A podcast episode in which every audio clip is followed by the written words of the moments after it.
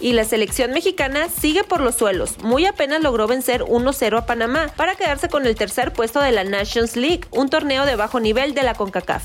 Diversos especialistas coincidieron en que el cuadro dirigido por Diego Coca mostró un desempeño deslucido, sin dinamismo y con evidentes carencias tácticas. Incluso destacó que el equipo dirigido por Thomas Christiansen mostró más ambición para buscar el empate que el Tri por anotar otro gol. Otro factor fue la baja asistencia de aficionados al encuentro. Al medio tiempo apenas se apreciaba menos de la mitad del aforo en el estadio de los Riders de Las Vegas. En el otro encuentro celebrado este domingo, Estados Unidos se llevó el título de la Nations League al vencer a Canadá en la final dos goles por cero.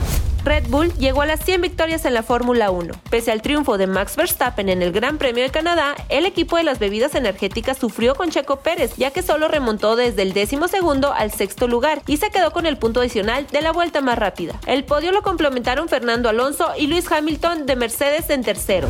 En un buen encuentro, la zona sur le dio la vuelta al partido en la séptima entrada para vencer a la norte dos carreras por uno en el 89 Juego de las Estrellas 2023, celebrado en Villahermosa, Tabasco. Previo al encuentro, se rindió un homenaje al gran lanzador mexicano Fernando Valenzuela. Está usted bien informado. Sucesos Coahuila.